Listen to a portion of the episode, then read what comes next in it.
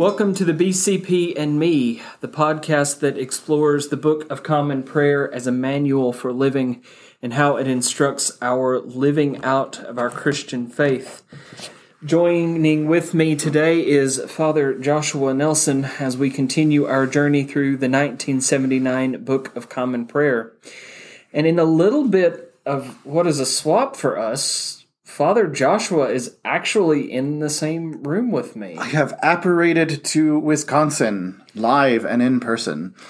And for those Wisconsinites that are listening, and I know there are a few of few of you, yes, he's had cheese curds. Yes, he's had spotted cow. We've been to Madison, uh, and he's even had a chance to play with my daughter. So Father Joshua, how has Wisconsin treated you thus far? Treated me well thus far. It's nice getting this little taste of fall compared to where I normally reside. It's nice and hot, you know, keeping you out of hell.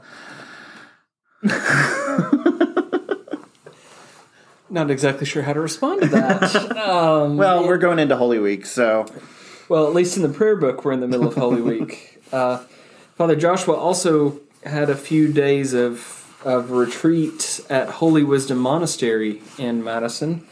Uh, Holy Wisdom Monastery, get a brief plug in for uh, for them, uh, is a ecumenical Benedictine monastery uh, that started out as part of the Roman Catholic Church and uh, has since left the Roman Catholic Church and now operates as a Benedictine center for spirituality for all people, regardless of persuasion.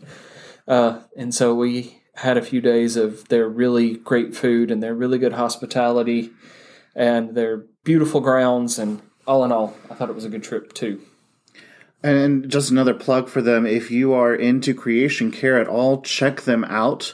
Uh, they've restored the prairie lands and um, grounds around the monastery and have even uh, been recipients of the Franciscan Award, I think in 2017 uh, or the Assisi Award, and just do some marvelous work on that front. So you should really check them out. That's the uh, Monastery of Holy Wisdom.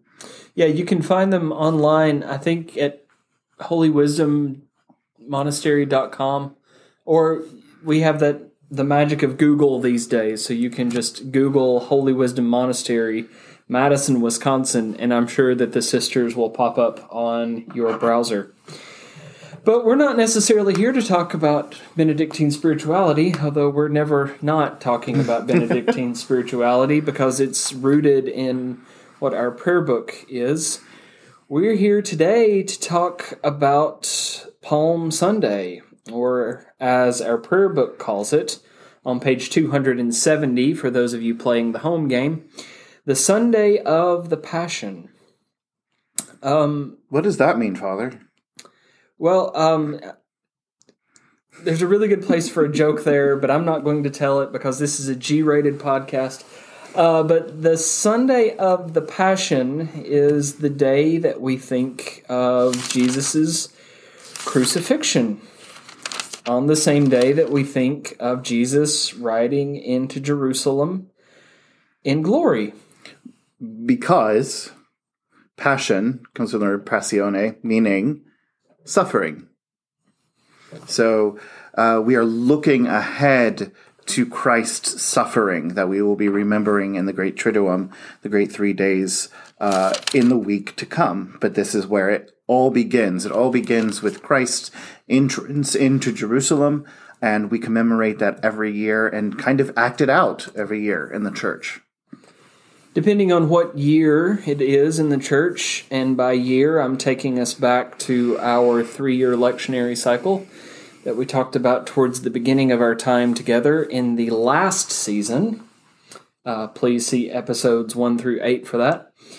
Um, you will get a different passage from one of the synoptic gospels. Now, the synoptic gospels are so named synoptic, meaning same vision because Matthew, Mark, and Luke, the three synoptic gospels, all have a similar vision on what the ministry and the gospel and the scope of Jesus's uh, Jesus's gospel and his ministry were.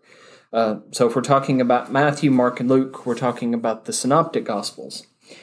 But for the Liturgy of the Palms, which is the first part of this two part liturgy, we get three different readings that describe Jesus' triumphal entry into the holy city of Jerusalem. And because we are in year B, uh, we would have had Gospel according to Mark for this triumphant reading.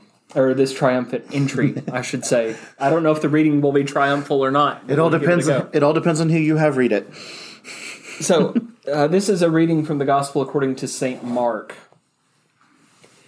When they were approaching Jerusalem at Bethphage and Bethany, near the Mount of Olives, he sent two of his disciples and said to them, Go into the village ahead of you, and immediately, as you enter it, you will find tied there a colt that has never been ridden.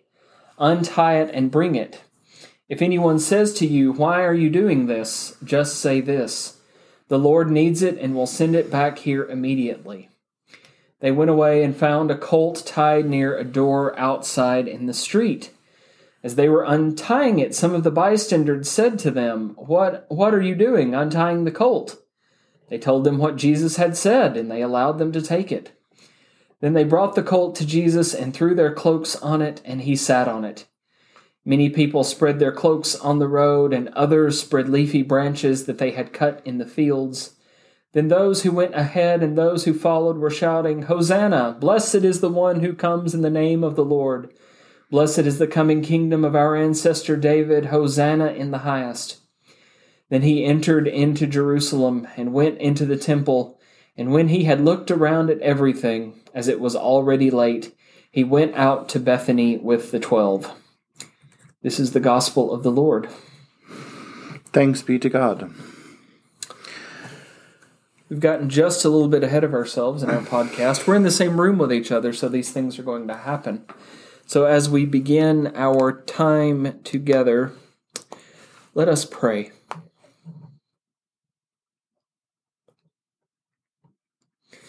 Assist us mercifully with your help, O Lord God of our salvation, that we may enter with joy upon the contemplation of those mighty acts whereby you have given us life and immortality. Through Jesus Christ our Lord. Amen. Amen. Few practical things about the Sunday of the Passion. We get some really nice instructions, and in the older prayer books and the older missal, it would have been written in um, red. These are called the rubrics. Uh, if you're looking at your prayer book, they are the italicized sections. And ours says, when circumstances permit, the congregation may gather at a place apart from the church, so that all may go into the church in procession. Now, why do we do this? Why do we um, go somewhere else? His father, Tyler, just looks at me with open hands. Um, so, as you heard in the narrative from Mark, they were in a place called Bethany and Bethphage, which is just on the other side of the Mount of Olives from Jerusalem. This is where Jesus' procession began. So, as he was riding the donkey, riding the colt, um, and depending on which gospel you're reading, there are one or two, and he's coming over the Mount of Olives, riding from uh, the east and looking down toward the temple and people can see him coming over the hill and that's when they start gathering. So people then are following jesus and this procession into jerusalem. We are literally acting this out as if we are in first century judea.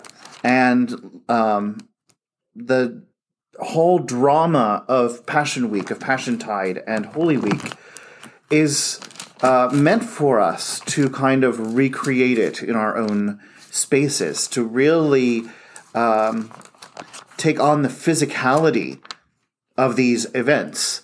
And uh, it's not just in the hearing, it's not just in our words, but we act it out. We actually take steps. Um, the next rubric says the branches of palm or of other trees or shrubs to be carried in the procession may be distributed to the people before the service or after the prayer of blessing. Now, I know nowadays many of our churches will order palms um, from different places and they get delivered just before Holy Week.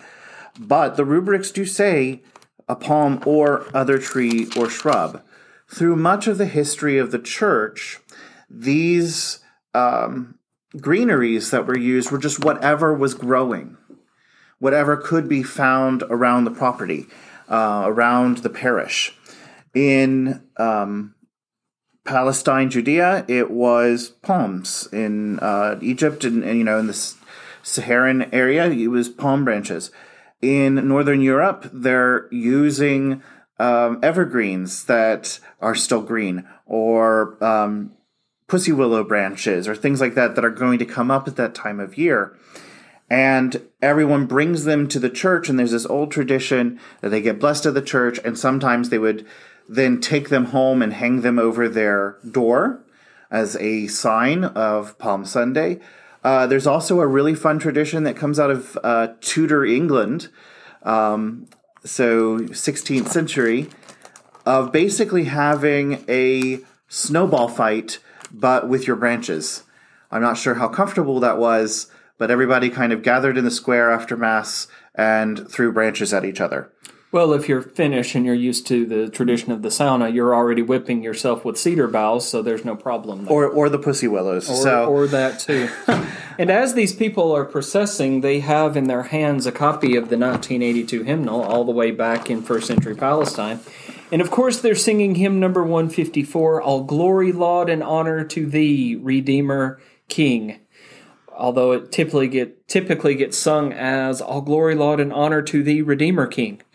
There is a comma there in the text and the reason it's important to observe that comma is because it gives us greater context as to what is going on with this procession as we see Jesus coming down from the Mount of Olives through the Kidron Valley and then back up into the gate that leads inside of the city and we have a little bit of clue from our reading from the Gospel of Mark when the people are shouting, Hosanna, blessed is the one who comes in the name of the Lord. Blessed is the coming kingdom of our ancestor David. Hosanna in the highest heaven.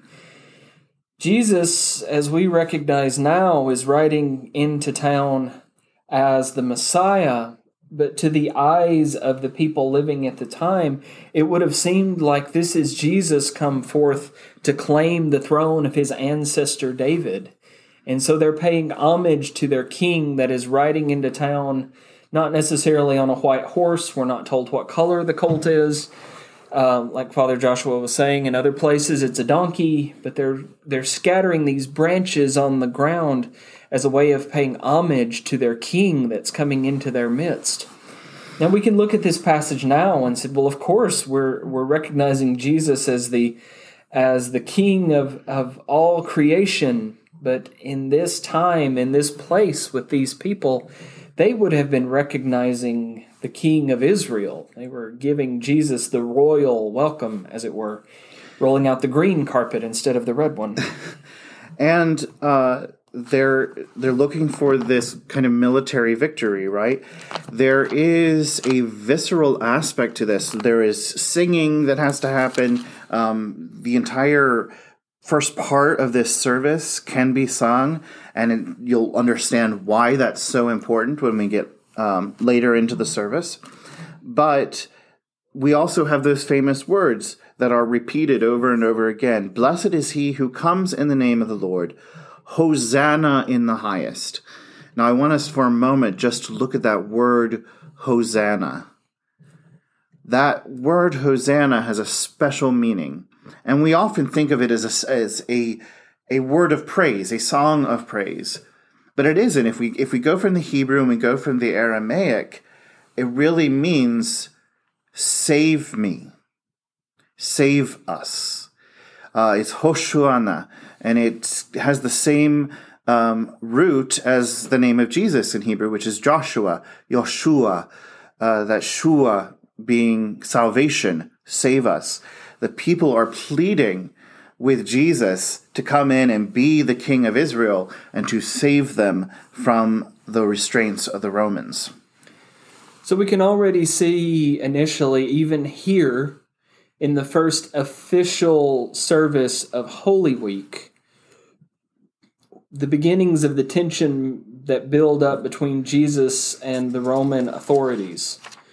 Jesus rides into town and is welcomed as a king, and Rome will tolerate no rivals. So we can already see a little bit of enmity here developing between Jesus and the Romans, and we can see why there might have been a little bit of tension in the city during this Holy Week. There is a um, apocryphal story that Pilate himself was coming in from Caesarea and actually riding on a white horse coming in on the other side of the city as Jesus was coming in on a donkey at the same time. And Pilate being met with no uh, celebration and no procession, um, while Jesus is being met with all the people of Jerusalem. You know that's that's really got to be awkward. I mean, you've got to time these entourages as they're coming into the city, and you know everybody should have had their Google Calendar synced up and looking at their iPhones. I'm sure it was a time zone thing. Yeah. Pilate and Jesus got their calendars mixed up. You know, these things happen, I'm sure. so we we see in the first couple of pages of this service the liturgy of the palms and we we bless the palms after we've had the gospel reading. And then we have the procession as we go forth in peace in the name of Christ. Amen. And the rubrics on the bottom of page 271 tell us that during the procession, all hold branches in their hands, and appropriate hymns, psalms, or anthems are sung. And at a suitable place, the procession may halt while the following or some other collect is said. And it's here that we begin to see a little bit of a swap and we began to encounter a little bit of the complication of a service that is Palm Sunday or the Sunday of the Passion in the collect that Father Joshua is going to read. The Lord be with you. And also with you. Let us pray. Almighty God, whose most dear Son went not up to joy, but first he suffered pain and entered not into glory before he was crucified. Mercifully grant that we, walking in the way of the cross, may find it none other than the way of life and peace. Through Jesus Christ our Lord.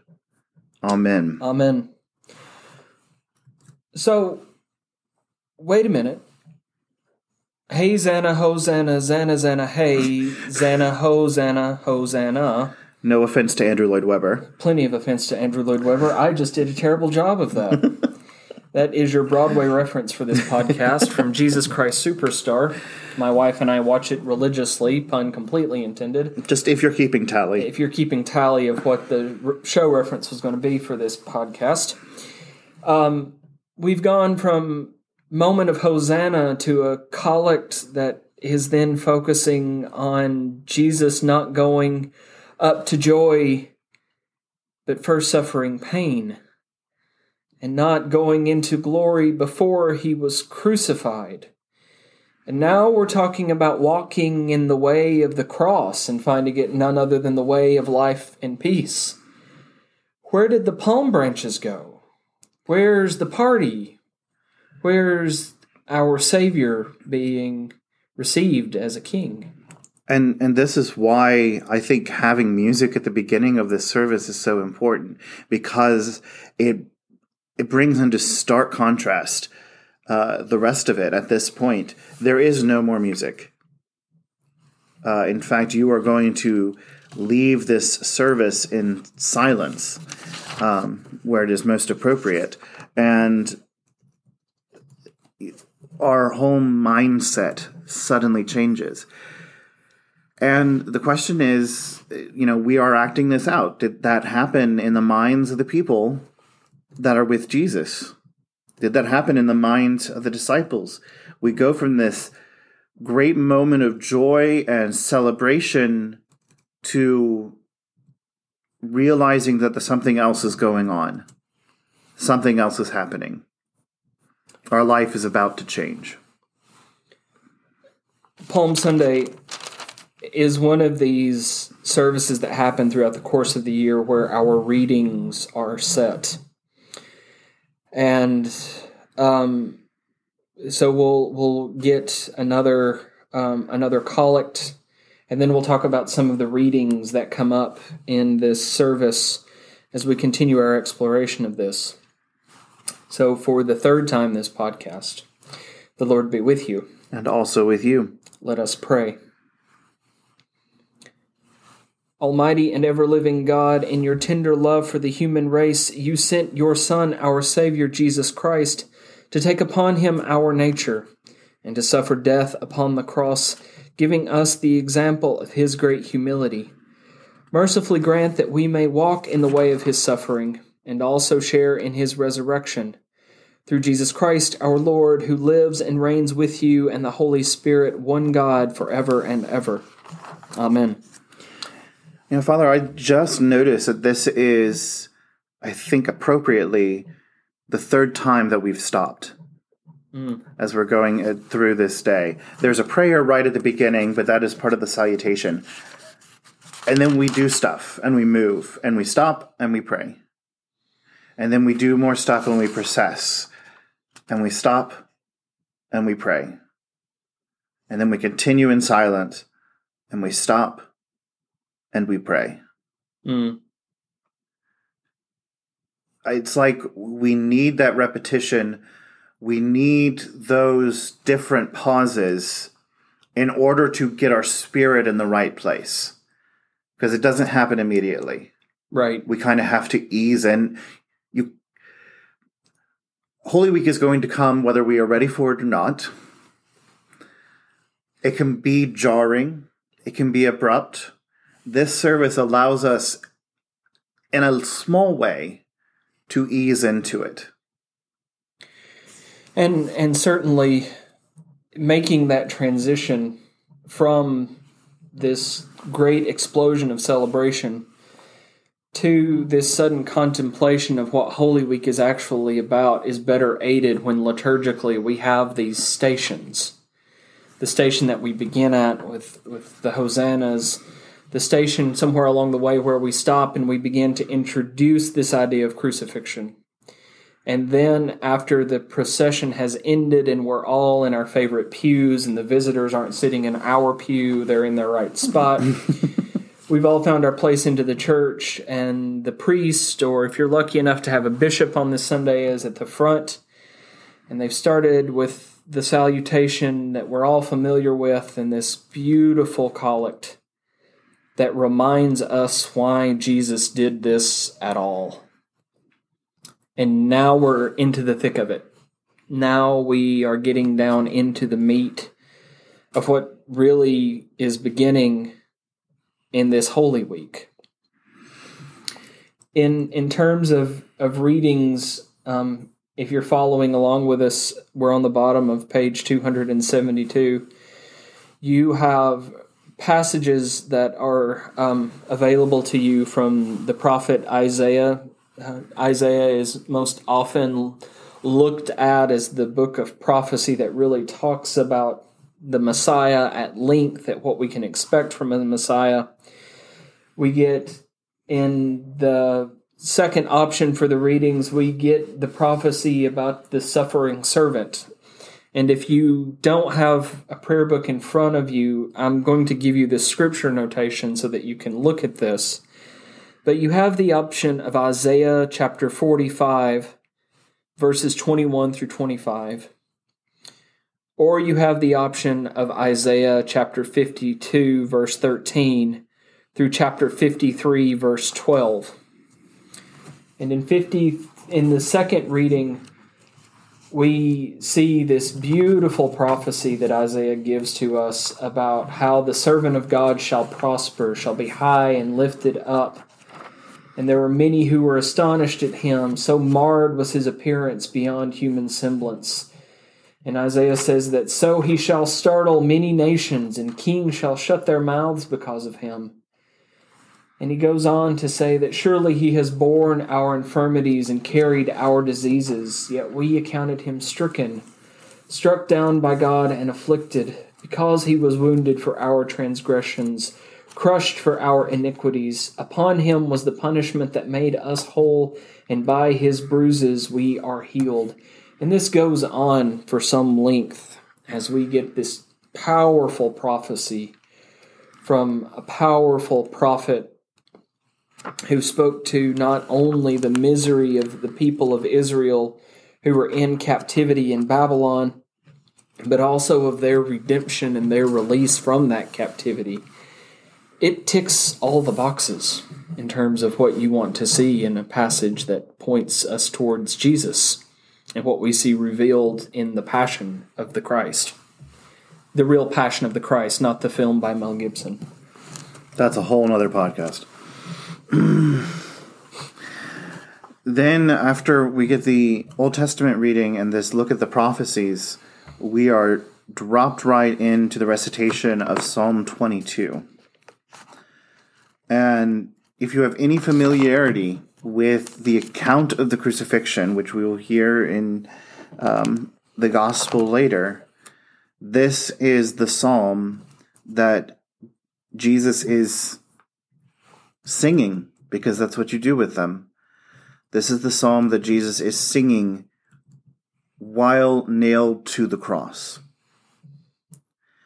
Father, I wonder if we might just um, go through that antiphonally. Sure. And we'll, we'll kind of break it apart.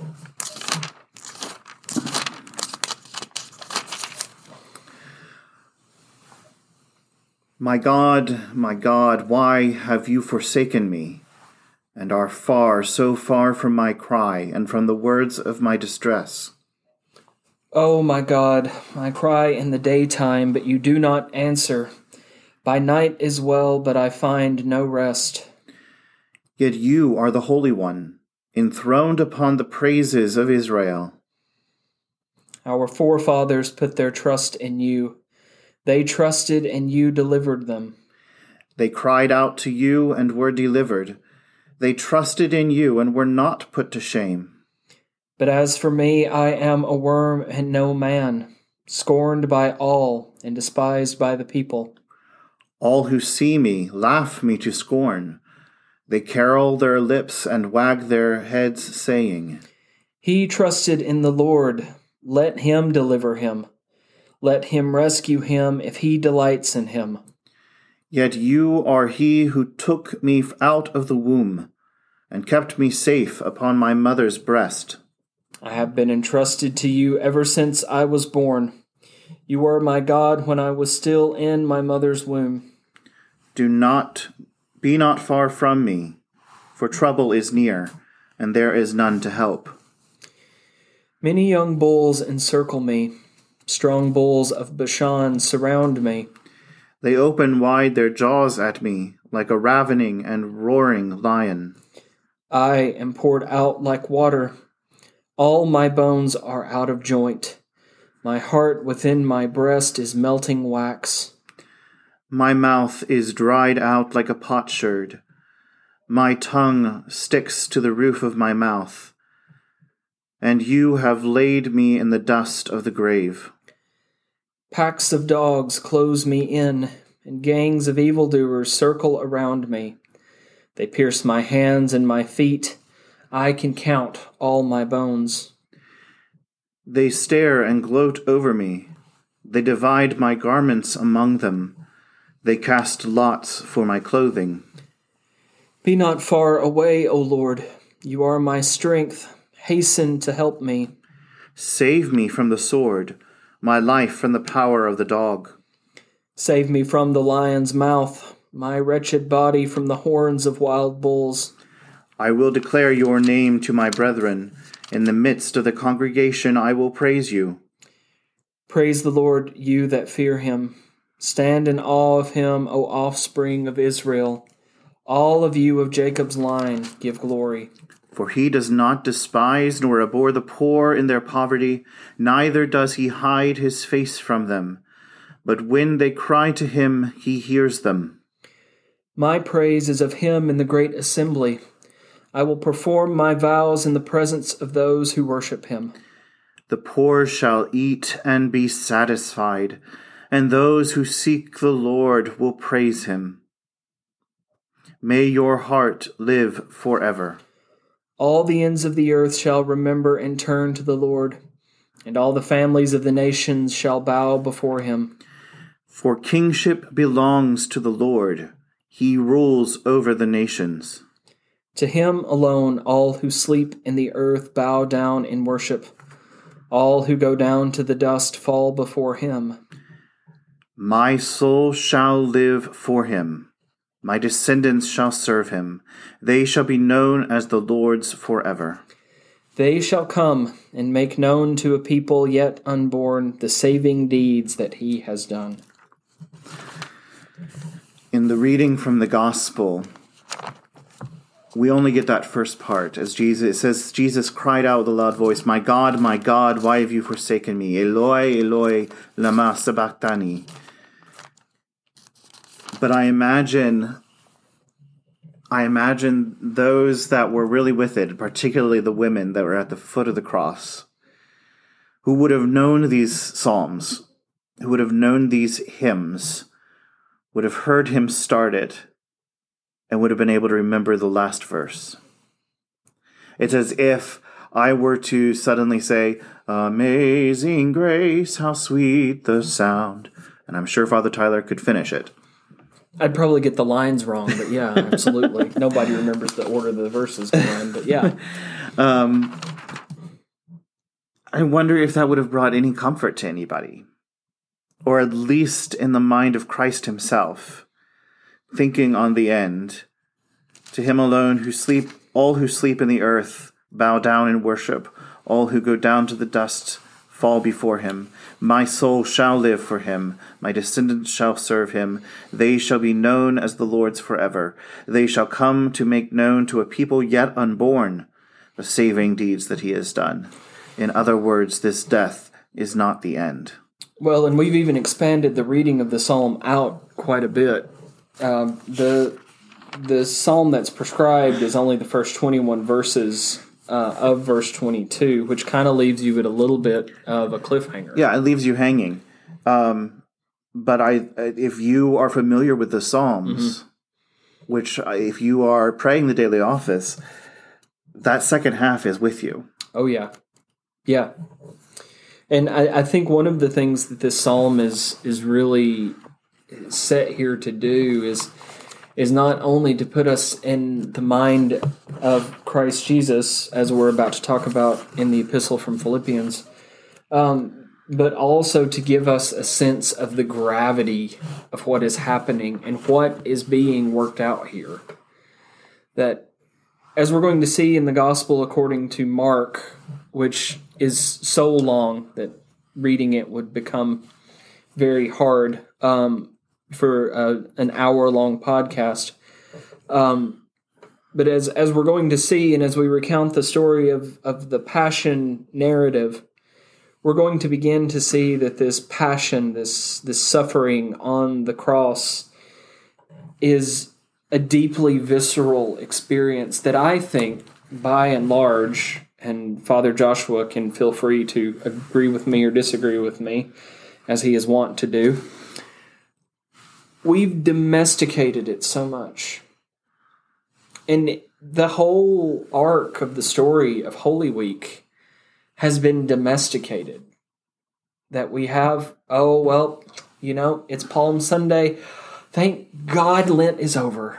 We're coming into Holy Week and I can have everything that I gave up back and and it's time for me to time for me to go back to the way that things were. Oh yeah, that's right. We've got Palm Sunday on Sunday and well then there's that Maundy Thursday and they wash feet on Maundy Thursday and that's gross, so I'm not going to go to that. And, and then there's Good Friday, and then Lord have mercy, we'll be up all night at the vigil, and I've got to get my deviled eggs done for the picnic on Easter Sunday.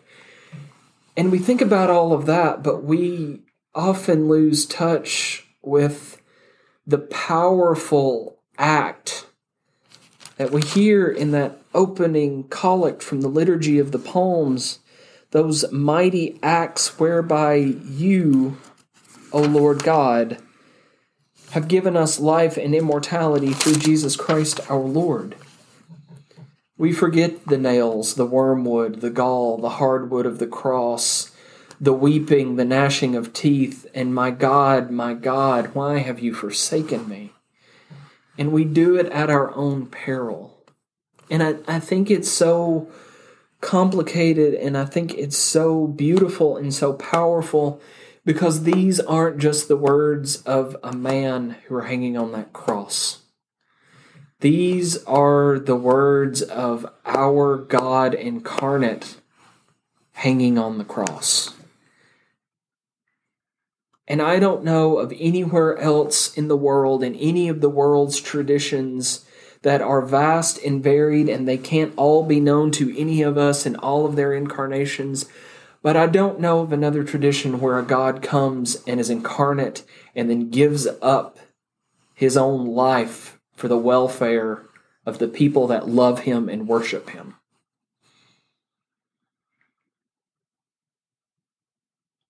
But maybe that's just me.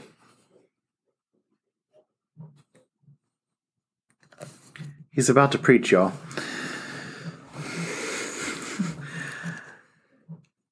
Philippians. Let the same mind be in you that was in Christ Jesus, who, though he was in the form of God, did not regard equality with God as something to be exploited, but emptied himself, taking the form of a slave, being born in human likeness and being found in human form, he humbled himself and became obedient to the point of death, even death on a cross. Therefore, God also highly exalted him and gave him the name that is above every name, so that at the name of Jesus every knee should bend, in heaven and on earth and under the earth, and every tongue should confess that Jesus Christ is Lord, to the glory of God the Father. And before we jump into this, I want to say that the way this is set out in Scripture, you would be able to look at it. It's Philippians 2, chapter 5 through 11. But when you encounter it in the text, it is indented, which means that in its original form, it would have been a form of poetry. And we've kind of mangled some of that in the rough translation of it so that in the Greek, it's not as pretty as it would be in the original Greek. Are you saying that, like the Psalms, it is a hymn? I might say something like that. Maybe a hymn of the early church. And just a side a side note here, sidebar. May I approach the bench?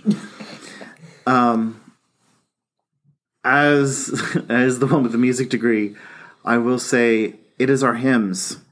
It is our hymns where we get the bulk of our belief, the bulk of our theology, um, because those are the things that stick with us. Prose are great, but the human mind does not hold on to them like it does to poetry, like it does to hymnody. Um, the beauty of that is what really punctures our heart and punctures our soul and stays with us. Um,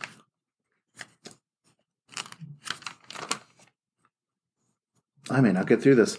Um, many, many of us have had family members or friends who have suffered from um, Alzheimer's or uh, some other debilitating disease of the mind, where it's known as the long goodbye. We lose them. They forget everyday things. They forget who we are, who their children are.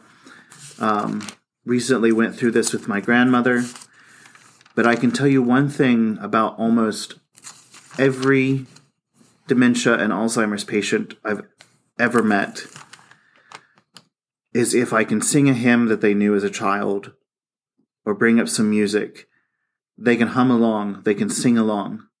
They remember every single word because that is what sticks with you. And as we enter into Holy Week, we could do a whole episode. As we enter into the Holy Week exploration of this portion of the prayer book, I should say, we're well into the season after Pentecost in the church calendar. But as we explore this and we come across Holy Week, there are hymns here that are written and that are hymns that exist from as early as the 17th century. Some of these that we sing, some are some are older. That that drive home the power of this week. O sacred head sore wounded, defiled and put to scorn. Were you there when they crucified my Lord? If you've never heard that sung before, it even now makes the hairs on my arm stand straight up. Go to dark Gethsemane, ye that feel the tempter's power. And these these songs, like Father Joshua was saying, draw us deeper into the mystery of this week. They are there to draw us into the contemplation and to find their roots in the very coffers of our hearts, so that when we come to these points in the church year, that again, hot take here. You can't you come to this podcast for the hot takes, I know. That these are services in the church year that sometimes get skipped over. Again, to our peril. These these liturgies that exist in a state that almost makes them ephemeral are here to draw us deeper into our own relationship with God and to draw us deeper into our faith as Christians if you have never experienced, or if it has been a long time since you have experienced the full structure of Holy Week, um, so Passion Sunday, Palm Sunday, Maundy Thursday, Good Friday, Holy Saturday, the Great Vigil, Easter Sunday, I challenge you this year. I know there's lots going on. Do it as safely as possible, but I challenge you this year to come into that with a a new sense of wonder and just see what God has for you. And for those of you that are planners and like to have things on your calendar ahead of time, go ahead and pull out your planner for 2022 or go ahead and surf over there with your Google Calendar and put Sunday, April the 10th on your calendar because that's the Sunday that we call the Sunday of the Passion or Palm Sunday. And I promise you that you can find for yourself an Episcopal church or a Lutheran church or a Catholic church that is out there that is celebrating that day in all of its grandeur. Um, and and not particularly within the um, the older traditional churches you get both the celebration and the contemplation, the rejoicing and the sadness in this day. And I think it's very important to remember that. Um, especially if we skip the other services. I know growing up, it was always the joy of Palm Sunday and then the joy of Easter Sunday. Oh my gosh, growing up, I didn't know anything about Holy Week. Yeah, I what knew, happened in between? I knew it was the Friday before Holy Week because Charlton Heston and Yul Brynner was on television, and Charlton Heston was there in all of his white haired glory with his technicolor grandeur, his staff in his hand, and his arms spread wide. Behold his mighty hand! And Yul Brynner was looking constipated through three quarters of that film. And of course, I knew it was Easter because the Ten Commandments were on. Never mind that the television station in Huntsville, Alabama, was actually owned by a Jewish family who made sure that the Ten Commandments were broadcast every year around what great Jewish feast? The Passover. And we, we can't talk about Holy Week without talking about Passover because of the, the connections between those two things. But lest we forget Jesus' crucifixion takes place in the midst of the Jewish celebration of the Passover. But there's more to come. Tune back in for future episodes. well, this is just Palm Sunday. This is just Palm Sunday. Spoilers. My goodness. Um then we move into the passion of our Lord Jesus Christ. And normally on a Sunday, we would say the Passion of our Lord Jesus Christ according to John. And the response is, Glory to you, Lord Christ. and on this day, we cut that response. We don't say, Glory to you, O Christ. We go right into the reading. We dive deep into the reading. And as we said earlier, we're not going to read through these, but there are some rubrics and, and different ways of engaging with the gospel on this day that we don't get to do normally. Um, so the first rubric, I'll just say the Passion Gospel may be read or chanted by a layperson.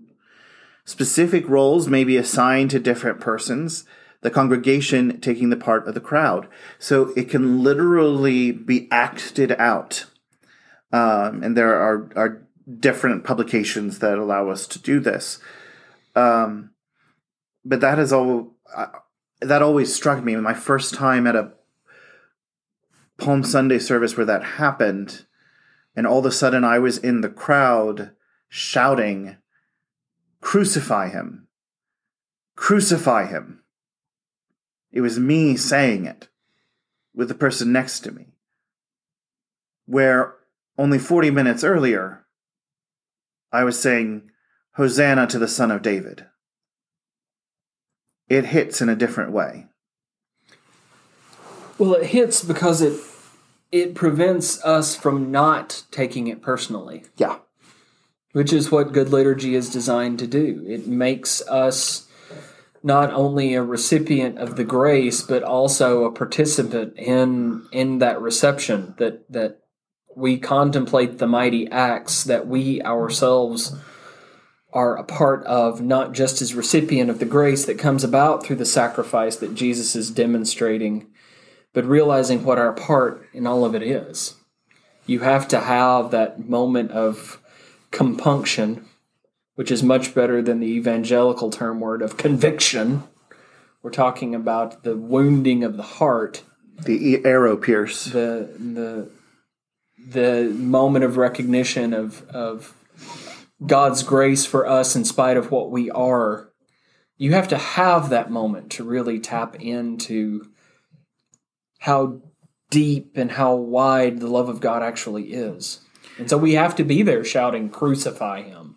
And this jumps a little. Well, I will break this much more open on the Good Friday uh, episode, but that realization that Christ's death on the cross is God willingly offering Himself, God willingly dying. Why? Because we asked for it. We called for it. We said, You need to die. Crucify him. And God said, Yes. We also have to set that inside of the context of millennia, eons of people that cried out to God for a Messiah, that cried out to God to so that they could be reconciled with God. And of course, as we started this conversation, we were talking about the entry of Jesus into Jerusalem looking a lot like a militaristic entry into a walled city A royal procession. A royal procession for the conquering victor who has taken over. And what instead we find is Jesus meek and mild and silent as a lamb before its shearers, led back outside the city. led back outside the city, um, like a wounded animal, like a sheep that has been slaughtered. Um, it's it's one of the reasons why messiahship doesn't always translate for everyone because it wasn't the messiah that was desired.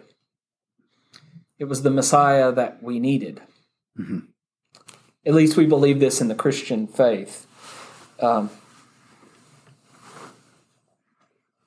that that jesus comes to us as messiah in sacrifice and and and at the end of all things, when the line is finally drawn under everything, Jesus will return uh, to set up his everlasting kingdom on earth.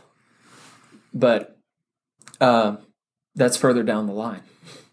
In the meantime, Let's conquer sin and death and the grave first, if you please. you know, the little things. and really, that's the part of this that we miss. Is that Jesus is coming in as the conquering hero. But it's what he's what is he conquering? He's not conquering Rome. Ain't nobody got time for that. Jesus is coming in to do away with the shroud that is cast over all people. He's doing away with that which which has prevented us from having that close relationship with God.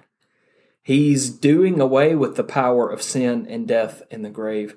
John Chrysostom's powerful Easter sermon is something that I will save. I want to get to Easter so bad. I need to get there so bad. Patience. Patience. But, There's three days in the grave. Patience, young Padawan.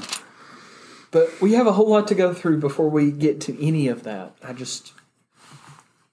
This He's- week is so powerful. He's about to jump out of his seat, y'all. Just seriously though people miss this week. I, I can't tell you the number of congregations i have stood before and i have said okay y'all. And i say it just like that okay y'all. Don't miss holy week. Don't miss it. You can't miss it. It's so powerful. And palm sunday is our vestibule into the rest of the week. I'll try to behave myself father joshua. Mea culpa Another point in the gospel readings that we take this on physically, we manifest this story, is the congregation may be seated for the first part of the Passion, which we highly recommend. It's very long. But at the verse which mentions the arrival at Golgotha, the rock on which Christ is crucified, there's a pause and all stand.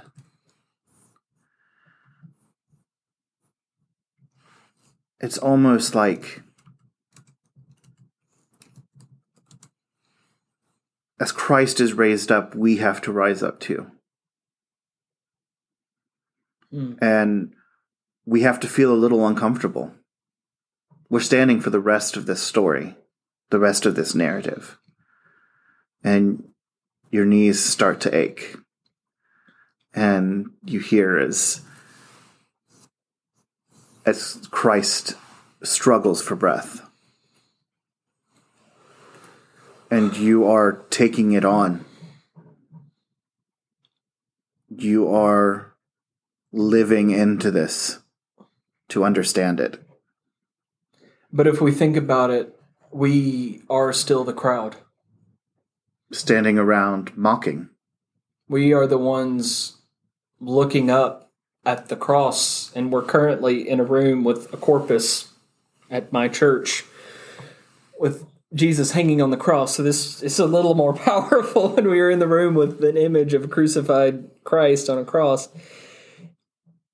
You are the crowd standing there, taking it in perhaps trying to make sense of it yourself of what's happening there. Maybe you're mocking, or maybe you're weeping like one of the disciples. Uh, who, May- Maybe you're ready to run away like the other apostles. maybe you feel like you're the one that's on the cross. Maybe you're one of the thieves crucified along Christ. Um, we all have a place to stand in the crucifixion. Um, that's all I've got to say about that. And Father, having both of us been to the Church of the Holy Sepulchre and the Chapel of Golgotha and placed our hands on the stone that the builders rejected, this quarry, there isn't that much place to stand. It's crowded. It was even crowded when we were there, and it's built up into a large church that I just imagine on that day all these feelings those that don't understand, those that do, those like Mary Magdalene who uh, are watching this precious gift disappear. Mary, his mother, watching her son die, next to those who are mocking shoulder to shoulder, all closing in on Christ on the cross, as if he's enthroned up on that tree.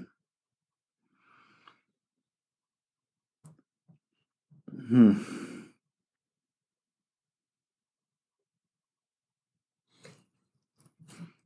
And that's just Palm Sunday. As I said, traditionally, most places, some places, you, the Eucharist is omitted. In other places, it continues. But still, it is, is tradition to, to end this service in silence. I mean, after that, I don't know how you could do anything else. Of course, it continues on like a regular service in most places with with a sermon that hopefully is brief. Not because not because it's not appropriate to preach on this day, but because everything that needs to be said has already been said, and there's no reason to try and fill great spaces with empty words. Hmm.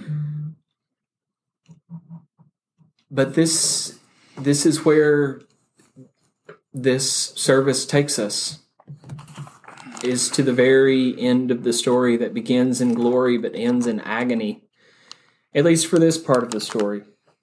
Now, there is more to be told, and there is more to be said, and Holy Week is a week that is filled with with liturgies and collects and prayers for the entire week. It's not just Palm Sunday and Maundy Thursday. There's Palm Sunday, and then there's Monday in Holy Week, and Tuesday in Holy Week, and there's Wednesday in Holy Week that's commonly referred to as Spy Wednesday, the day that Judas decides to betray Jesus into the hands of the Romans and the the high priests. Um, and then, of course, we get the great three day festival in the church known as the Triduum with all these threes, Father, I wonder if it might be appropriate. We began this this podcast with three collects uh, at the beginning of Palm Sunday, and uh, I've turned to the traditional ones. Um, just because that was the first place, let's look at the contemporary. Are on page two twenty. Two twenty of the Book of Common Prayer. Um, these are the prayers for the days in Holy Week. The ones that we don't necessarily go to church for, but there are places that do a service every day. Um, and this is the Monday, the Tuesday, and the Wednesday in Holy Week. And we'll just trade those off. Monday in Holy Week. Almighty God, whose most dear Son went not up to joy, but first he suffered pain and entered not into glory before he was crucified. Mercifully grant that we, walking in the way of the cross, may find it none other than the way of life and peace. Through Jesus Christ, your Son, our Lord, who lives and reigns with you in the Holy Spirit, one God, for ever and ever. Amen. Amen. Tuesday in Holy Week. O God, by the passion of your blessed Son, you made an instrument of shameful death to be for us the means of life. Grant us so to glory in the cross of Christ that we may gladly suffer shame and loss for the sake of your Son, our Savior Jesus Christ, who lives and reigns with you in the Holy Spirit, one God, for ever and ever. Amen. Amen. Wednesday in Holy Week. Lord God, whose blessed Son, our Saviour, gave his body to be whipped and his face to be spit upon, give us grace to accept joyfully the suffering of the present time. That hits different. I'm going to read that again. Give us grace to accept joyfully the sufferings of the present time, confident of the glory that shall be revealed through Jesus Christ, your Son, our Lord, who lives and reigns with you in the Holy Spirit, one God, for ever and ever. Amen. Amen. That's all we have for you for this first in a series of podcasts that will explore the power and the mystery of Holy Week as we move ever closer towards the mystery of the resurrection and towards exploring the mystery of the Holy Eucharist. Please look for our next episode to be upcoming uh, in due course. We'll try not to have so much distance between the episodes. And uh, we appreciate everyone who has been reaching out and contacting us and saying such kind things on the Facebook page and interacting with us. Uh, it's it's always a joy to know that all y'all are out there, and we hope it's enough of you to be an all y'all. Please feel free to share the podcast with people that you think might enjoy it, and uh, reach out to us through our website and let us know how we can uh, better answer questions. So send us your questions, send us your comments, so long as they're kind. and uh, continue to walk with us as we continue to explore the power and the majesty of Jesus Christ as revealed through the Book of Common Prayer. So, Father Joshua, until next time, may the peace of the Lord be always with you. And also with you.